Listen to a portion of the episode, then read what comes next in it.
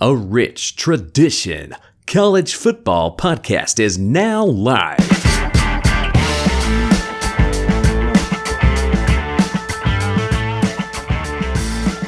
Hello and welcome to a Rich Tradition College Football Podcast. I'm Spencer Van Horn. He's Robbie Stelton Pole. Two friends, one love, and that is college football. And Roberto, how are you, my friend? It's been it's been a little bit of time. It has been. Um, we are at the end. We are the end of our respective seasons and school years. Um, oh man, it. I cannot wait for summer.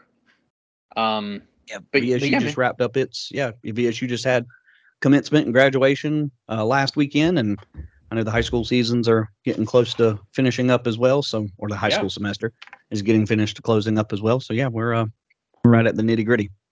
Yeah, man. Uh, we Short were talking. On, were talking off air for a minute. I'll, I'll just make mention of this.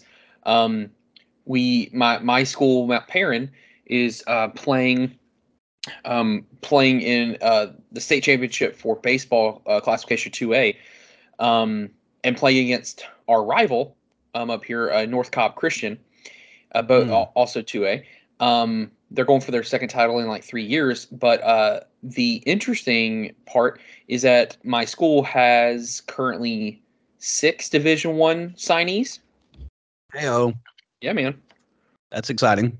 We're just built different up here when it comes to baseball. Uh, yeah, yeah.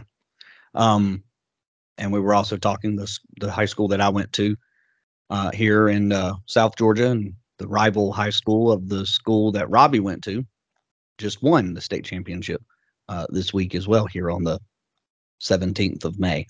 So baseball, exciting baseball things all around, and the um, one of the other local ones down here in South Georgia uh, Cook County, Rob, is also in 2A, and they lost to North Cobb Christian uh, earlier in the playoffs, so it could have got kind of close to being a, a, a Mount Paran and Cook County matchup there for that 2A state championship. So that that's kind of interesting as well.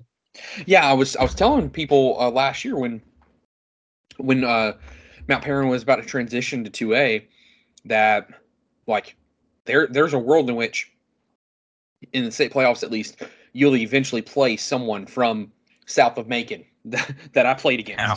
in some kind yeah. of sport. Um, but yeah, man, we're you know we're not to, not here to talk about baseball, but I just thought that was really cool. um, what, what what we got going on tonight, Spencer?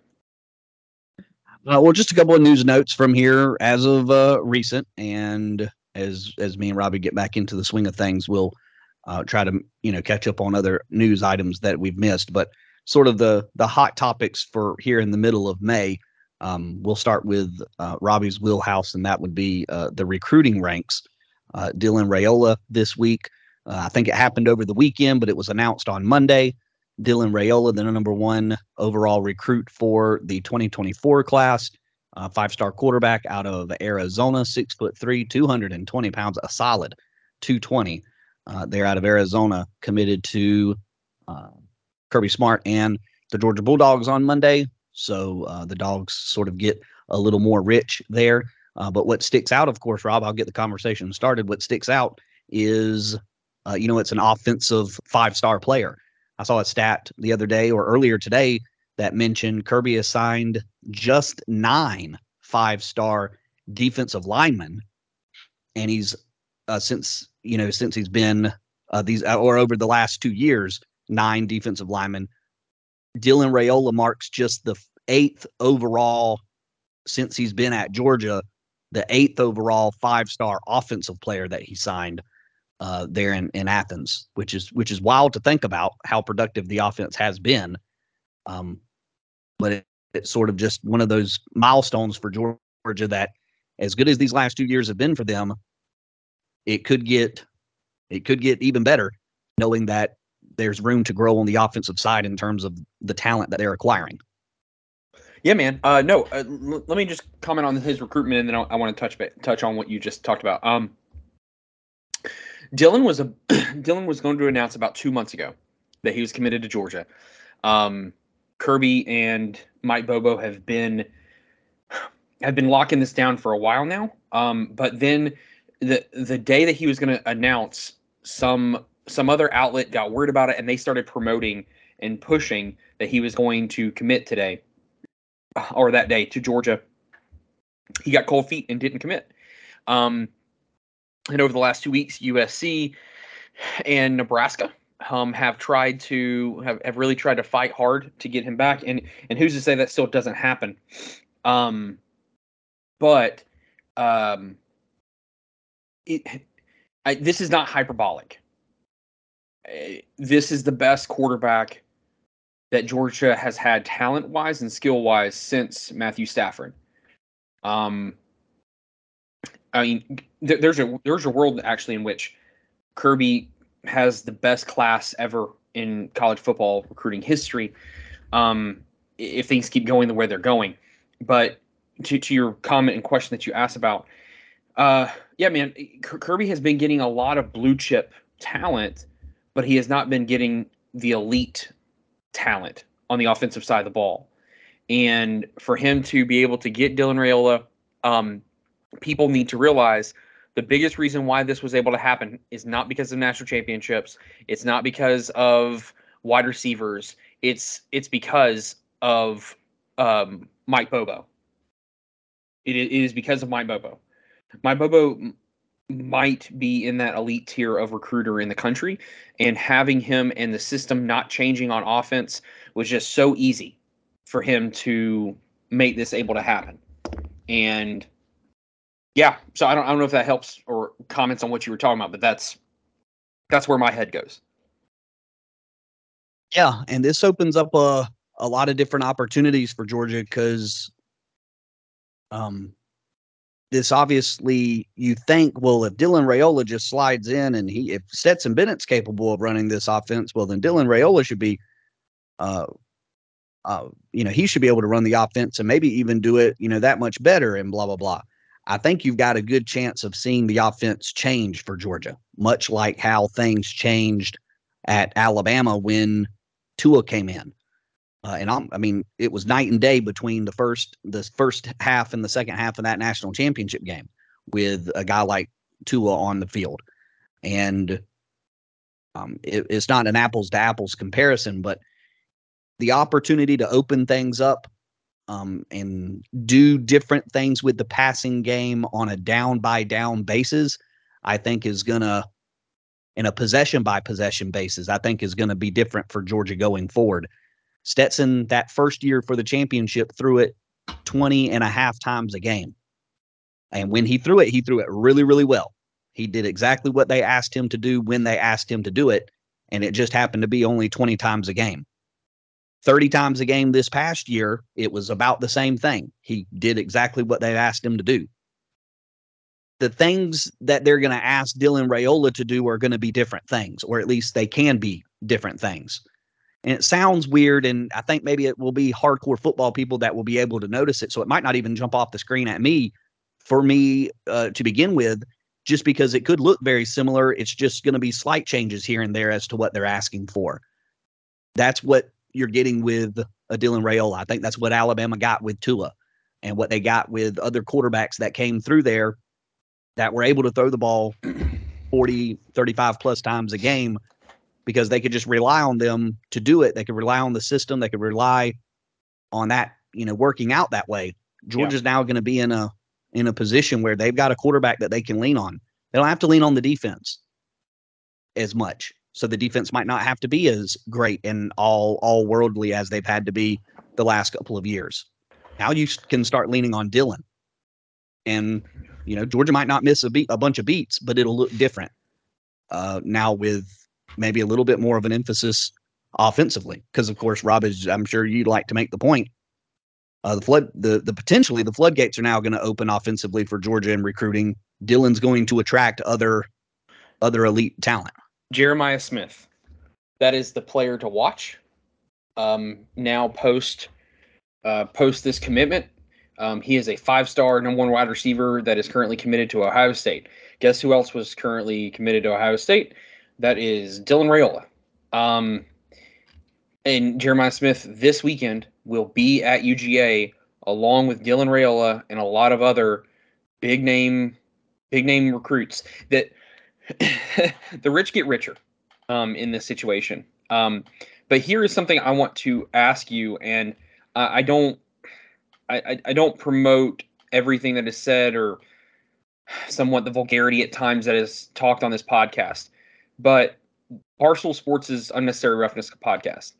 Um, I was listening. To, I was listening to them, and Brandon Walker was talking about this exact announcement, this recruitment, and um, he made a point that I actually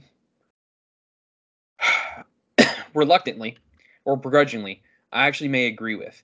And he was talking about the commitment of Dylan Raiola and how Georgia doesn't need a Dylan Raiola to win, but a Nebraska may need a, a Dylan Raiola to com- be competitive, to win. Um, and it, it, him going to Nebraska opens up avenues for different conversations and different storylines, and it it spreads the wealth a little bit more, so to speak. And and and I, this is something you and I have talked about a lot. I just never thought Georgia would be in this situation that they're in, so I never really looked at it this way. But Spencer, I think I may have uh, like I want Dylan Raiola. I'm so glad he's going to be a dog. Like I mean, let, us win another title, you know, let's or two uh, with him. But if I'm looking at the health of college football, I, I think Brandon Walker may have a point. I mean, Georgia just proved it the last two years in a row. There's only been there's a single digit number of programs over the history of college football have been able to win back to back national championships. And Georgia's done that without an elite talent at quarterback. They just they had a really smart quarterback, a guy that could do everything that you asked him to do. He, you know, we all know the things. Stetson Bennett was great. Yeah, yeah, we don't. But he wasn't Dylan Raiola in terms of what he's physically going to be capable of doing. Agreed. And putting together. He's not Jacob Eason. He's not Justin Fields, or you know Bryce Young. Blah blah blah. He's not those guys physically. He doesn't jump off the the page, but he gets it done because he's, you know, he's surrounded by so much other great talent. Him doing his job to the best of his ability ex- accentuates what everybody else is able to do, and it's just you know it's that much more powerful. So no, yeah, Georgia doesn't need a four-star quarterback. I think if they want to keep winning, they need this kind of guy because they're going to have to evolve and people are going to yes. catch up. So to continue the winning, this is probably something necessary, much like it was for for Nick Saban, because you you want to be able to evolve and show people new things and do different things and never get complacent. But you're, you're yeah, you're absolutely right. It would be better for the overall pol- product of college football for more teams to be better at the same time yeah, Dylan Raiola would help Nebraska become better quicker. They might not be a 10 win team right away with Dylan Raiola, but you know, they could give people some trouble this year and then next year, a, you know, a, a season under his belt and more talent around him with Matt Rhule, Yeah, you could have a, a really competitive Nebraska next year to go along with what should continue to be a really competitive every other team and another step forward for Tennessee and another step forward for Miami and Texas and USC along with everybody else. So yeah, one more team or two more teams is better for college football. Um, so yeah, no, there's absolutely a point being made there, but you can make that point for Alabama and yes. the the player that they just pulled out of the portal.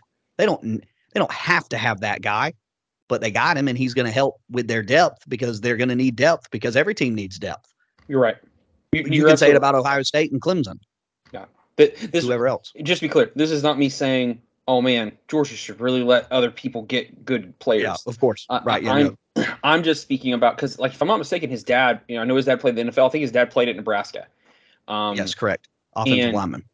And I just, I don't know. It just the the thought has never again has never crossed my mind from the perspective of Georgia. And and again, this isn't about oh Georgia should give up players, but there there is something to there we need to, this whole NIL thing was is supposed to help spread the wealth, so to speak. And uh, you know, I, I want to look back at statistics over, you know, in two years, give it about three or four years time. I, I want to look and see, hey, are we are we seeing these blue chips, these four or five star guys go to other places? Um, because I, I I do want that to happen. But again, it's anecdotal you know, it, it just it was able to prompt this conversation because of Dylan Raiola number one player in the 2024 class committing to Georgia, which, by the way, Georgia now has the number one and the number five quarterback in the 2024 class committed to Georgia. Um, you, you know, to to your point, real quick before you move on, the the name, image, and likeness effect was always going to be slow growing and spreading the wealth because the best programs were always going to be really good at name, image, and likeness too. It, it was it was an opportunity for everybody to close the gap a little bit, but not a whole lot because well, Alabama can be good at this too. Alabama gets to play name, image, and likeness as well. So does Georgia and Ohio State and Florida and whoever else. They all get to play it and they get an opportunity to be really good at it also. So the gap may close a little bit, but it's not going to close a lot because the big boys they get to be good at this thing also. Yeah, no, you're you're absolutely right, and you know I, I look at I look at a team like Nebraska. I, you know, Nebraska is probably a bad example, um, especially when it comes to Raiola, because I don't I don't believe that they're only one player away. I think they are a culture away, which I know that Matt Rhule is trying to change. But like, I need to. I'm trying to. I'm trying to think on the spot. I'm trying to think of a good example of a, a team who is just one, who is one quarter, who is a quarterback away. Um, Tennessee could probably use a. I mean, Joe Milton might be the guy. Yeah, Tennessee could probably use a really talented guy to step right in and pick up where what's his name left off.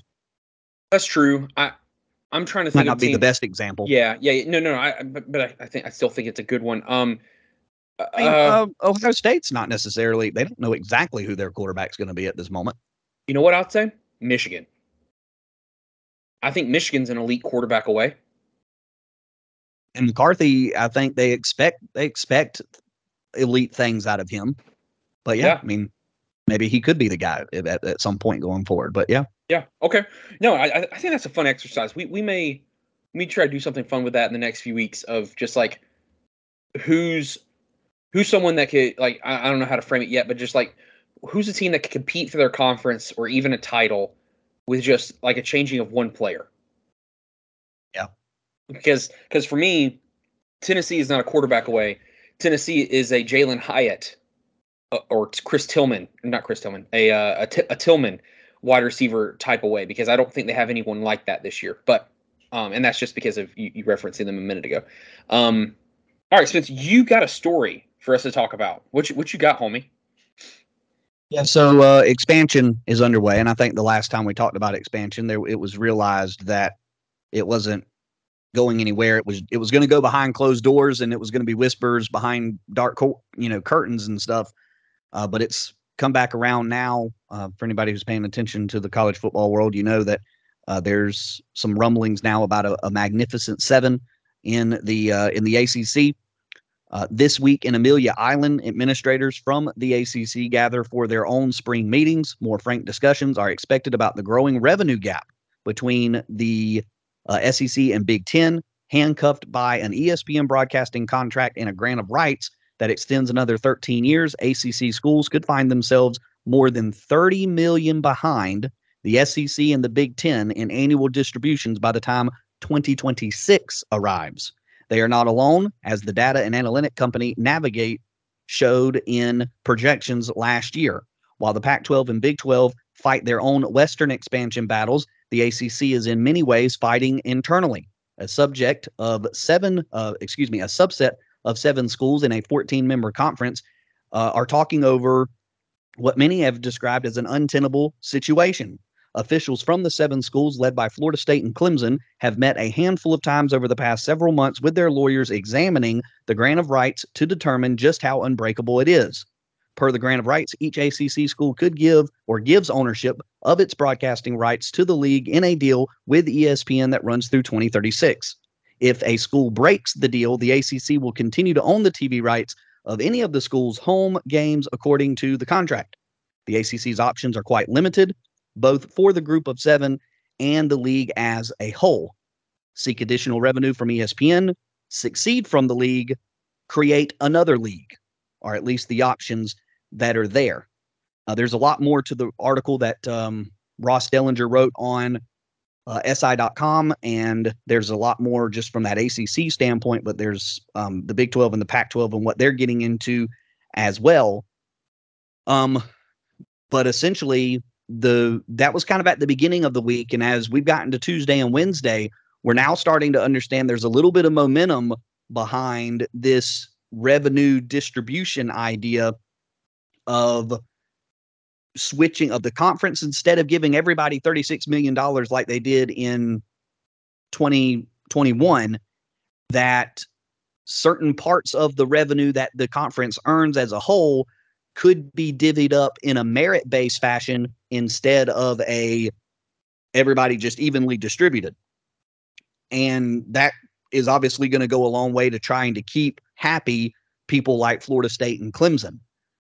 Um, so you've got a lot happening, but uh, essentially the ACC is trying to figure out how not to get left behind.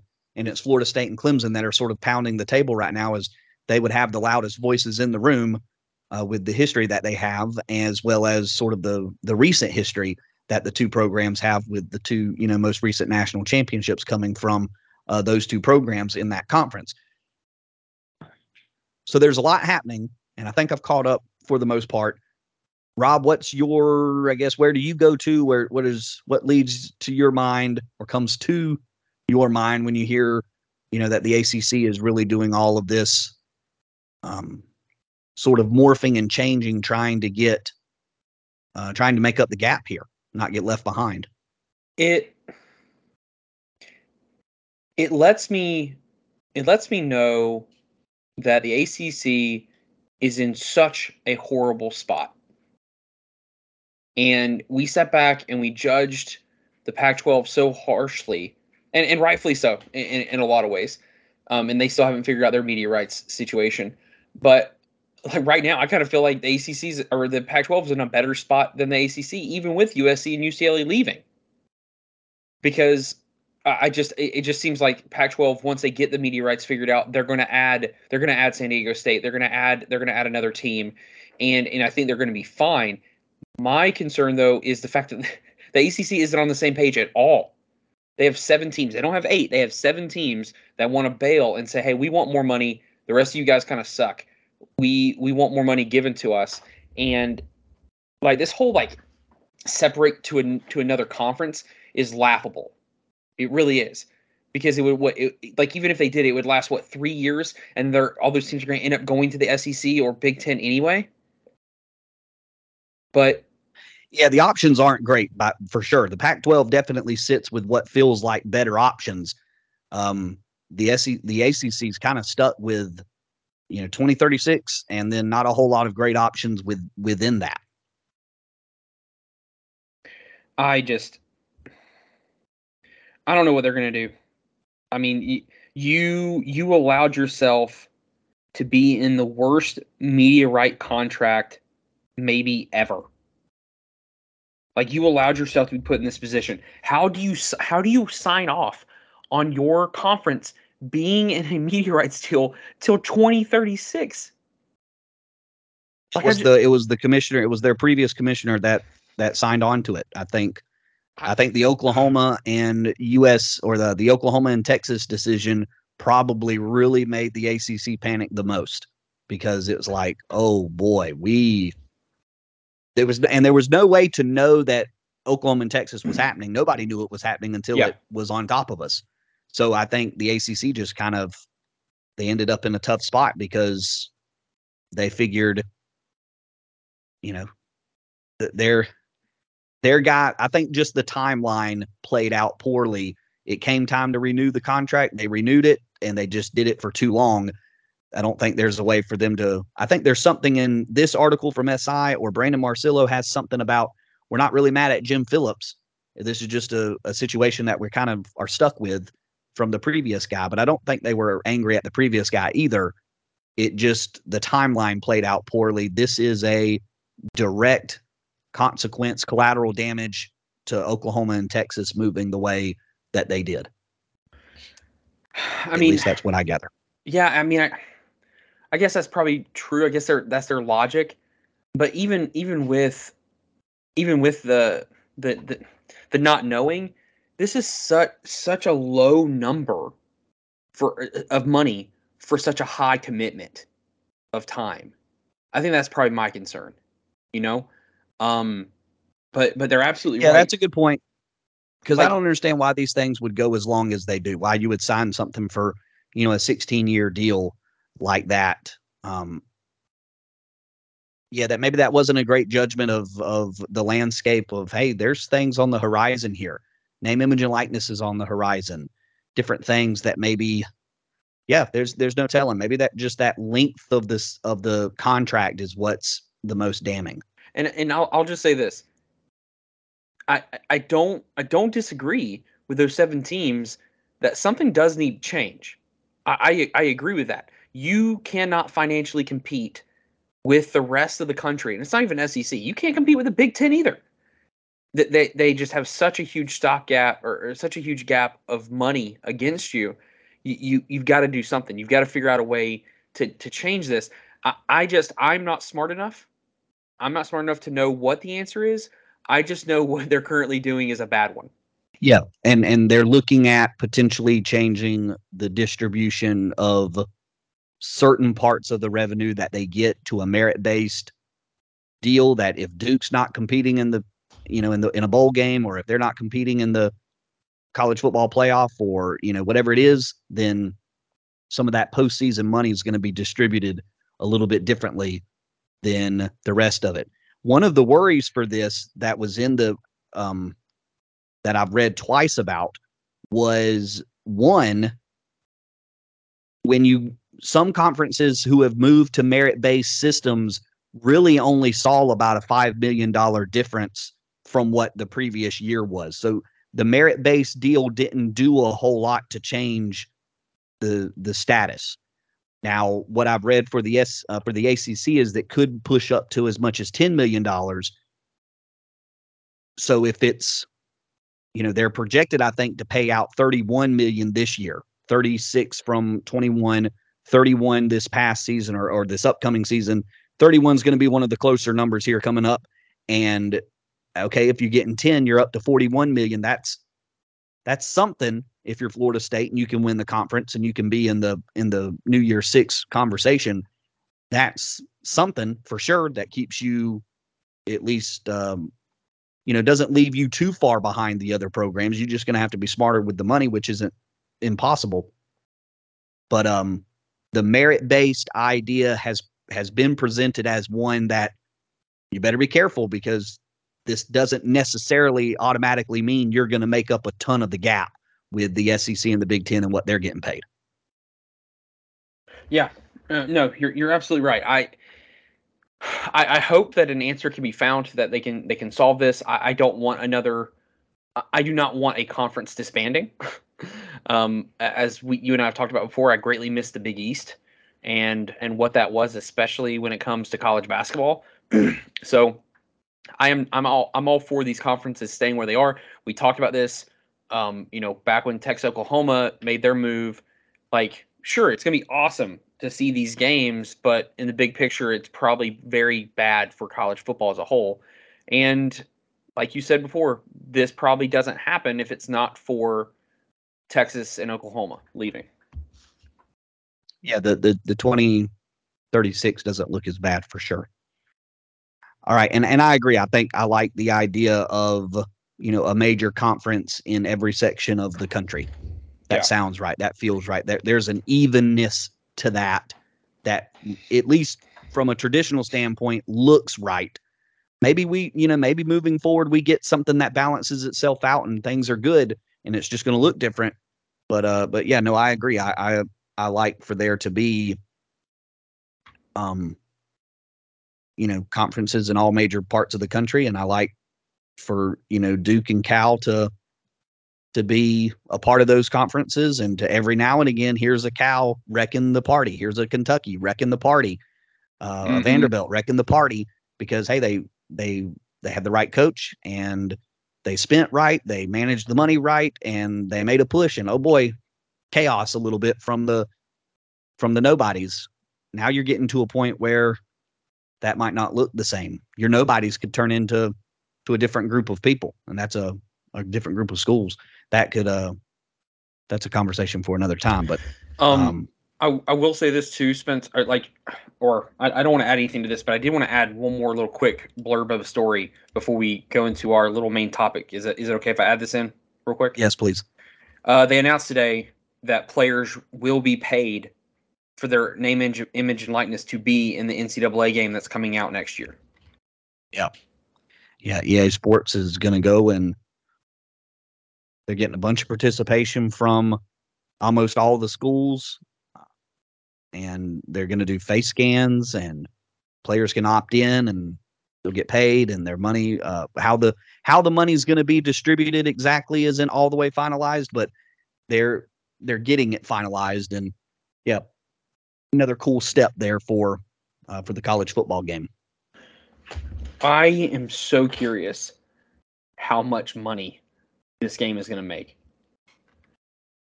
like yeah, and almost makes what's what's the latest edition of of anything cost right now? What what's the what's the price you're paying for the new Uncharted or the new BioShock or the new whatever? yeah, La- yeah, laugh it up. Go ahead. I don't know what all the games are that are that are popular. Fine. What what did okay, the new Zelda right. cost? All right, all right, all right. So the new game costs sixty nine ninety nine for the new for the newest systems. Um, sales. Um, Jedi Survivor. So seventy dollars. Uh, yeah, 70 dollars. Uh, Jedi Survivor uh, came out in April. Um, let me see. Let me see if I can find the number. Um, so is it? I mean, what? The, the reason potentially this video game could cost a lot of money, right? I mean, this could go oh, up to hundred dollars. Well, no, no, no. Uh, if it, it, well, it depends on what they do. What they'll what they'll probably do, like other EA games, is that they'll have, especially if they're going to try to do the Madden Online, like the Madden Ultimate Team team kind of thing, but but do it from a college football perspective, which wouldn't be as dreadful as this is, or as the Ultimate Team is, because I know you and I don't like it. Um, but but what they'll do is they'll charge it seventy, and you'll you'll have a chance to like get a season pass, which will do the you know add this or add that or give you access to this throughout the year. Uh, like I told I told one friend what I hope they do is I would I would pay straight up a hundred dollars for the next two years of a game. Just charge me two hundred, uh, charge me hundred dollars, and give me the next two years of this game, updated rosters and everything like that. Um, let me. I'm, I'm trying to find sales numbers. Um, ugh, uh, feels like like obviously in the NFL, you've got 32 teams, 55 players. There's obviously a bunch of free agent players that you're keeping up with as well. So, I mean, you're keeping up with a bunch of players at that point in the NFL, but how many more are you going to be dealing with here? Because now you've got roster sizes that are close to 80 and you've got 120 schools, 130 schools. I mean, you're talking about an X, a much larger number of players that you have to pay some money to. At at some point, you figure how much you know I, feel like you're paying okay. cents you're paying you know hey uh you know okay, whoever the so, Brock Bowers is about to get a check for three dollars and fifty cents it feels like yeah because there's so, just so many players that's why i figured the price is going to go up to something big well it, it's almost like a standardized price uh, across the board when it comes to video games now except for like adding on adding on this or that like Jedi Survivor, like it, it costs 70 bucks. Um, so this is just on Steam, just the computer platform Steam. Um, back on April 27th, a week after a week after the game had, or two weeks after the game had launched almost, it sold 600,000 copies, generating 37 million dollars in revenue the first week of its release. Okay, that is only that is not on PlayStation 5, that is not on Xbox. Um, that that's like that is a lot that is a lot of money into a game that is a sequel. I, the only reason why I bring that up is because I think I, I think college, this college football game is going to make a butt ton of money. I think it's going to make so much money, at least for this first year. And if it's good, it's going to make it's going to make all the money if it continues to be good. Yeah. All right. Good. All right. So, Spencer, you had an idea let's. Yeah, what uh, was the what was the the game that you asked about earlier? Um, who which which team is a, like one player away from being yeah, yeah. you know a, yep yep a, a national championship contender. Mm-hmm. So I'm glad you brought that up earlier because that's exactly the kind of game that we're going to play, but we're going to play it from the reverse end where Texas A&M is the answer to every game preview, season preview, off-season preview game like that. Texas A&M is the answer. I was so, thinking about this so earlier. It's the, reverse of, it's the reverse of Jeopardy, right? Yeah. Or or it is Jeopardy. Like we're we are yeah. providing questions that the answer is solely Texas A&M. Is that because right? it feels like yes, that's right.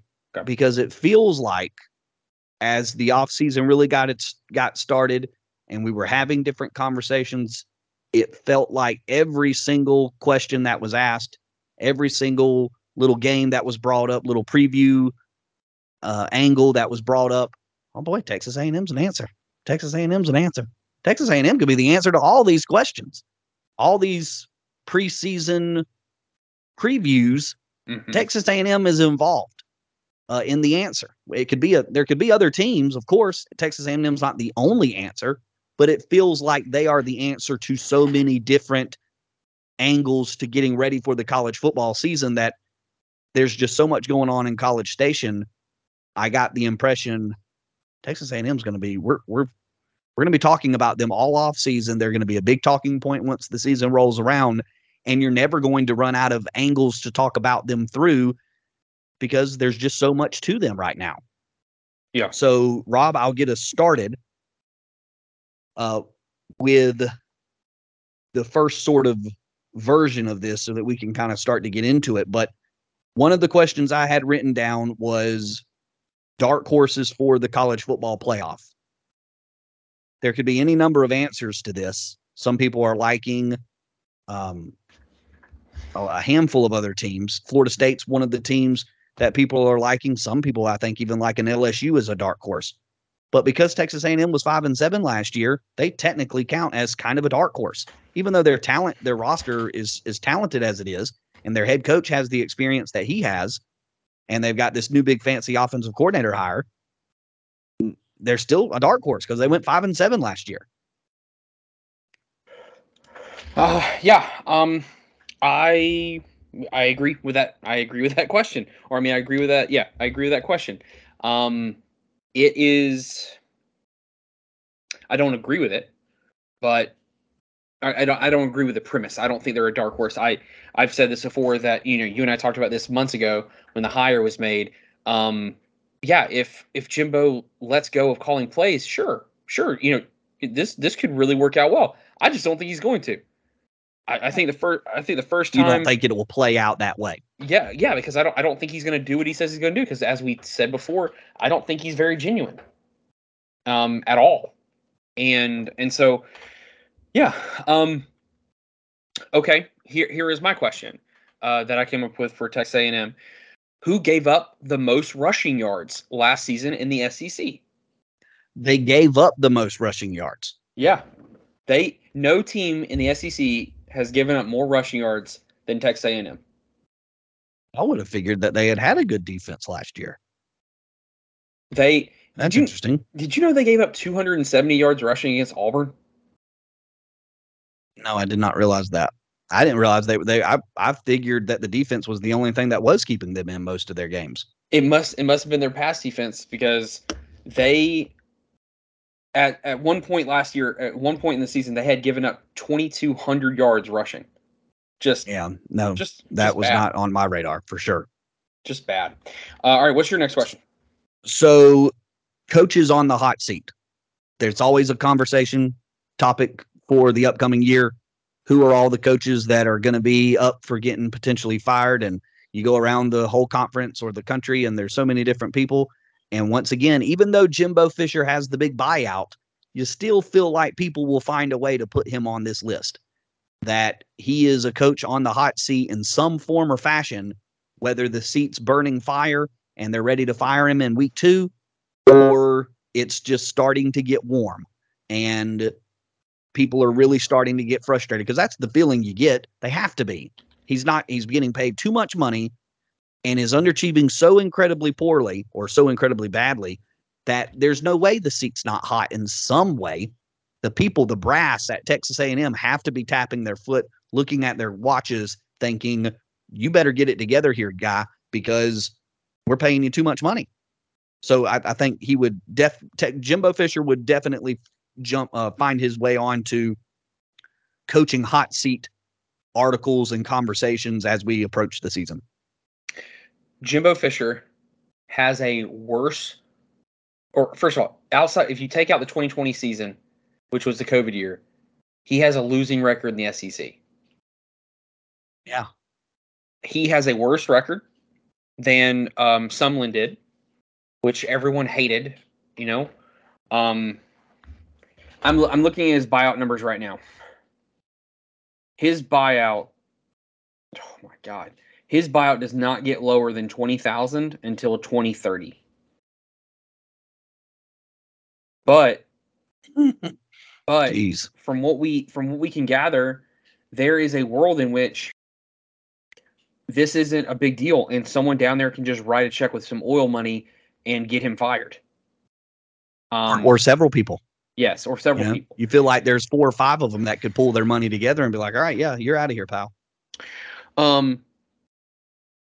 So yeah, my my my question is, uh, who who has the most talented roster coming into this season? Who had the yes, who has who has the most talented roster coming into the 23 season? Who had a losing record last year?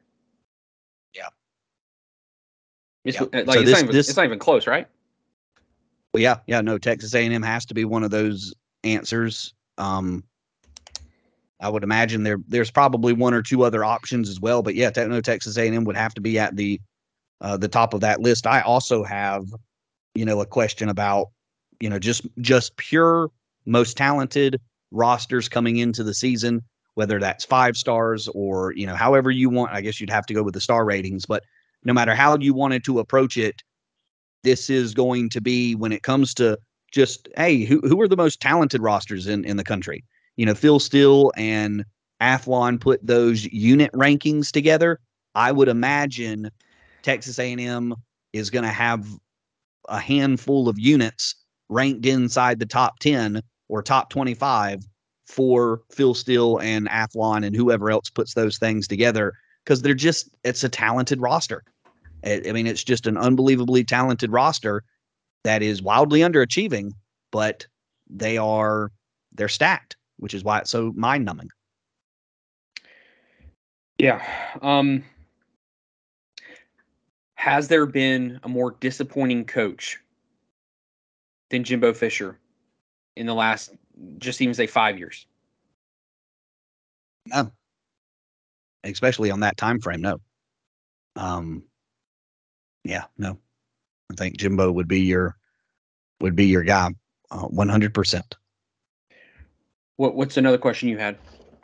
So I had, and this was actually a a piece that came out right around a couple of months ago. Top offensive coordinator and quarterback pairings. There are lots of interesting new offensive coordinators that have been hired around college football, and they're being paired with very interesting quarterbacks. Cade Klubnik and Garrett Riley at Clemson would be an example. Um, now you're looking at uh, Bobby Petrino and, um, oh boy, uh, Max Johnson there at Texas A&M, or Conner Weigman at Texas A&M. Whoever the quarterback ends up being, especially if it's Connor Wildman, a former five-star quarterback, um, then yeah, I think people are going to be adding that to the list of just other interesting ways to look at uh, Texas A&M coming up this season. Top offensive coordinator and quarterback pairings. That if those two get on the same page, this this could be there's uh, and there's a handful of other you know things that start to come alive in this conversation if these two guys get on the same page. If they really start filling it with one another, Texas A&M could have one of the most talented offenses in the country, one of the most productive offenses in the country. Texas A&M could have one of the most, you know, bounce back seasons that anybody has had. That you know, five and seven, and now they're winning, you know, potentially all their games and right in the SEC championship and taking the college football storm, you know, world by storm. All of that stuff is possible if these two guys get on the same page and really get clicking uh, this upcoming this upcoming season. That doesn't mean it's going to happen. It's just yeah. the possibilities are there that this could be the top quarterback offensive coordinator pairing, and and some of that's just because we know Bobby Petrino has some really top flight offenses underneath his belt in his time as a as a as an offensive coordinator. No, I agree with that. Um, straight up, if you told me Texas A&M was in the playoff this year, uh, like I, I wouldn't be I wouldn't be surprised based on talent. I'd be surprised on coach on, on coaches on the coaches working together because we've also heard about the the cultural issues that they've had. Like that team quit on Jimbo last year. How come not more people are talking about that? Like this team quit on him. And you're hoping some of those guys are out of the building, yeah. Uh, yeah, yes, and they did have they in did terms of huge, those transfers. Yeah, they did have a huge exodus. Um, the the the other part of this is like if you're if we're just going by talent, let's let's take coaches off the board for a second, and you're just talking about talent. Texas A&M can go toe to toe with anybody in the country, including Georgia, including Ohio State, including Bama, all of them. They could, uh-huh. especially with with uh, with Conner Weigman this this year. Like, like I I believe that they could. It, they are just such a facet. They're such a fascinating case study for why coaching in college football matters so much. Coaching as a whole, not just yep. play calling, but coaching from a cultural perspective, the recruiting, all, all of it, all of it. It's so important in in in the world of college football. So I, I want to rattle off a couple of these because I got a, a big one that I Good. I don't I don't have any more interesting okay, I, I, yeah. So I'll, I'll rattle off a couple of these, and and sort of just kind of back to the the idea of the premise of the idea. Think of these as the kind of the the title of the article, and then Texas A&M being an option for as as the answer. Teams with uh, offensive improvements expected for the upcoming year. You know, on offense, bounce back offenses, uh, teams that you know are going to be sort of dark horses or surprise teams. Texas A&M fits a lot of those different molds. Best coaching hires, offensive coordinator that we just got done talking about there with Bobby Petrino. Um, non top non conference games. A&M and Miami was an interesting game last year. Could end up being another interesting game again this year. It might not be at the top of those lists, but maybe it gets mentioned as a you know as an honorable mention because last year's game was as captivating as it or was a part of the big conversation at least. Uh, coaches with the most to prove, kind of going back to coaches being on the hot seat. Jimbo has taken a huge hit over what feels like the last several years to his reputation. So he's got a lot to prove this year. Um, college football top 10 defenses. This a little bit back to what we were mentioning earlier. I thought they had a much better defense last year. And according to the talent, I guess they could continue to have another one or could, you know, bounce back this upcoming season. I saw an article from 247 Sports earlier this week most dangerous teams in college football. Again, sort of on that line of this being such a talented um, a talented roster. Fan bases that are due. Feels like for as much as as much as we give, you know, crap to Jimbo Fisher and we kind of make fun of him and we sort of, you know, make fun of the whole thing, you kind of think, man, right now it must be miserable to be an A&M fan. And the good solid people of the of college station it feels like you know they're they're due for a win over there. College football fan bases that are due for a win nebraska maybe iowa could use a win on offense uh any number of other you know fan bases texas a&m feels like they're a fan base that could use a win right now yeah. uh in, in a big season. So rob the final one that i had that i thought would be the most interesting one to talk about so i wanted to bring it up last. The NFL always has during sort of I guess the preseason and getting ready for the regular season, uh, their HBO show Hard Knocks.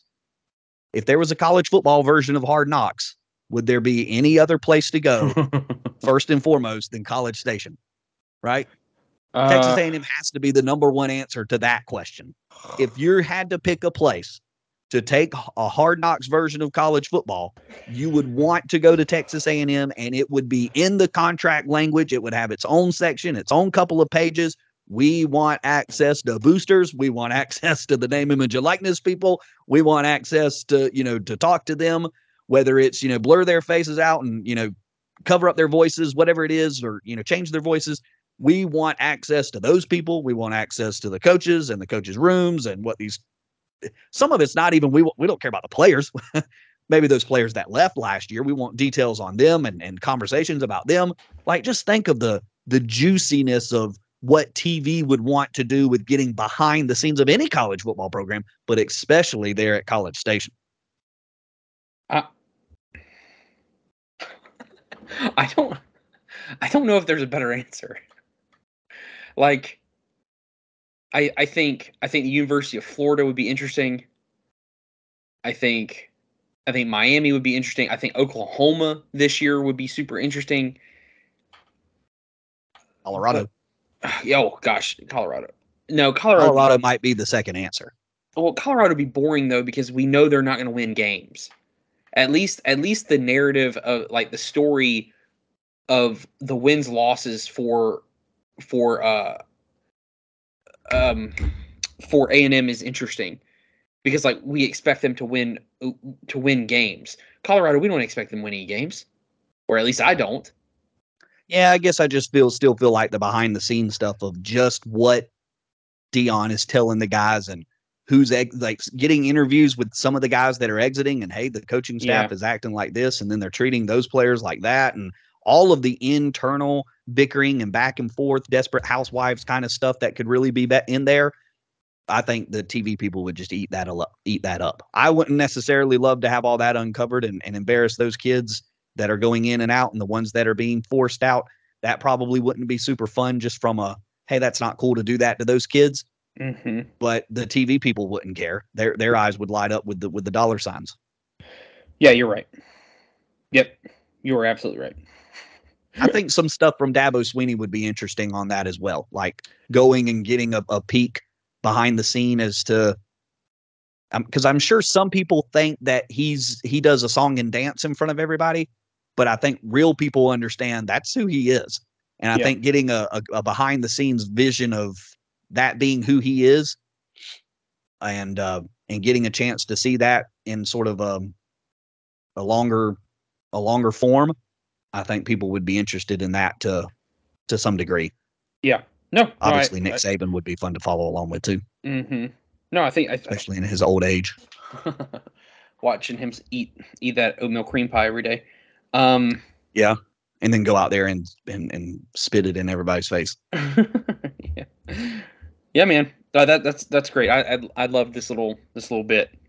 Um, but that's all I got yeah, no, that was uh, I had a whole list of things, and it's uh, uh, definitely been um, sort of an interesting way to to look at it. I don't know how many other teams around college football would fit into that many categories. Kirby Smart and the Dogs obviously are not in.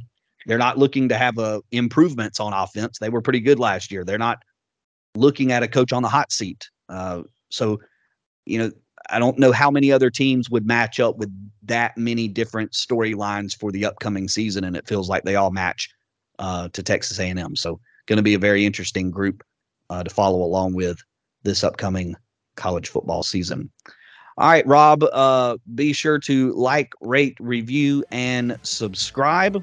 I'm on uh, Twitter, Spencer underscore Van Horn, V A N H O R N, Spider Dude 64 for Roberto. We'll catch you on the flip flop. Later.